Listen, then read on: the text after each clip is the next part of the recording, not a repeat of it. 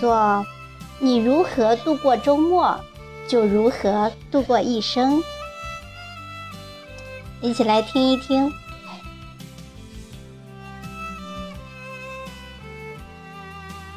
度过一个异常忙碌的周末以后，今早醒来，我并没有像以往那样每逢周一瘫成狗，闹钟响报也不起床，反而在闹钟响起之前就睁开眼睛，一个愉悦跳起来，还破天荒的有时间做了顿讲究的早餐。这个状态我自己都吃惊不已。毕竟我之前是每逢周一火药桶的，所以呢，我就开始复盘这个不寻常的周末。周末最好的休息方式绝不是睡觉。这个周末，因为宝宝的早教课调整到了周六早上九点钟，老公又出差不在家，就只能逼着自己六点起床。准备宝宝的早饭和上课要带的东西。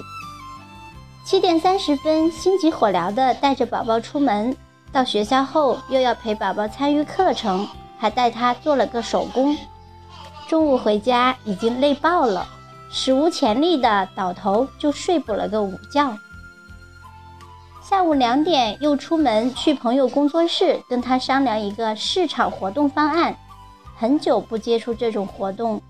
兴奋地讨论到晚上七点还不嫌累。周一一早把宝宝送到妈妈家，继续和朋友沟通方案，商量执行的细节。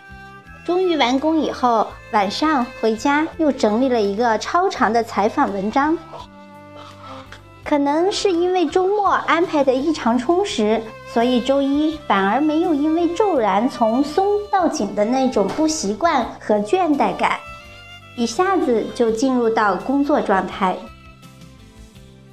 我以前的周末一般是这样安排的：周五看电影、玩手机、逛淘宝到凌晨两点钟；周六一般从中午一点开始。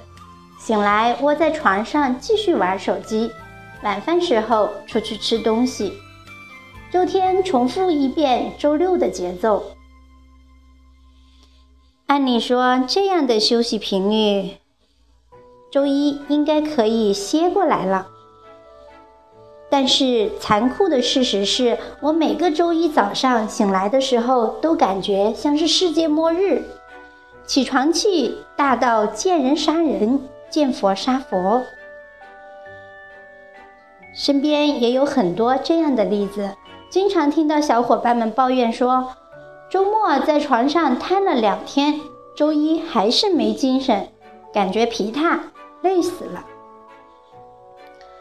这个异常忙碌的周末，反而让我彻底歇过来了。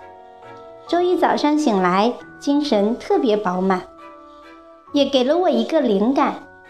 也许周末最好的休息方式，并不是闷头大睡，而是在被窝里窝上两天，而是继续保持平常的健康作息，同时让自己用不同于工作日的方式忙碌起来，激活大脑里的另一些细胞，换个脑回路来生活，给脑细胞也保保鲜。如果工作日每天蹲在办公室里，电脑瘫。周末的时候就跑出去，趁着春光，正好在野外撒撒野，活动活动筋骨，让紧张的大脑休息休息，闲置的四肢活动活动，也算是一种劳逸结合。如果工作日是做一些文案工作，周末的时候就可以参加个艺术坊，插插花，做做陶土，放松放松脑子。紧绷一周的大脑，周末再也用来思考，它也开不了花。所以呢，不如就彻底让它放松下来，给它一个缓冲期。工作日已经卖给 boss 了，周末就别那么拼了，把自己还给自己，做做自己真正喜欢的事儿。学一门自己一直喜欢的技能，参加个自己感兴趣的俱乐部，一周有两天替自己活，不浪费。喜欢旅行的话，就趁着周末的时候去另外一个城市放放风。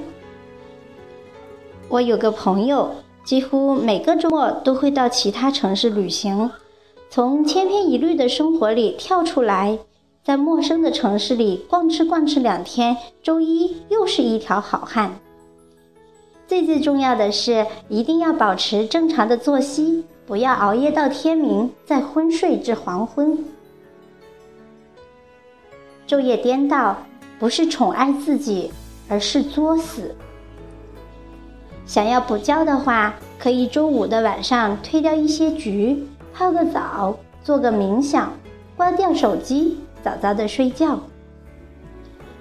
无论是为了颜值还是恢复精力，晚起五个小时都不如早睡一个小时来得划算。经营好周末。不仅能让自己更有精力迎接周一，消除一周以来的倦怠感，一不小心还能让人生开个挂。能经营好周末的人，生活也绝不会辜负他。仔细想想，我身边的牛人、优秀的姑娘们，都是经营周末的一把好手，从来不把周末当做补觉日。而是玩出各种花样。微信通讯录里那么多人，我最喜欢刷的就是 Moon 的朋友圈。几乎每个周末，他的朋友圈里都是这样的画风：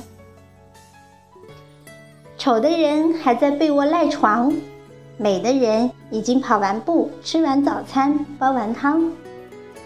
配图是他的月跑圈公里数，颜值高到炸的早餐。还有他的每周一花，偶尔还有周末美颜汤的食材。这条朋友圈的发送时间一般是在早上的八点到八点半，接下来他就要去参加各种活动沙龙了。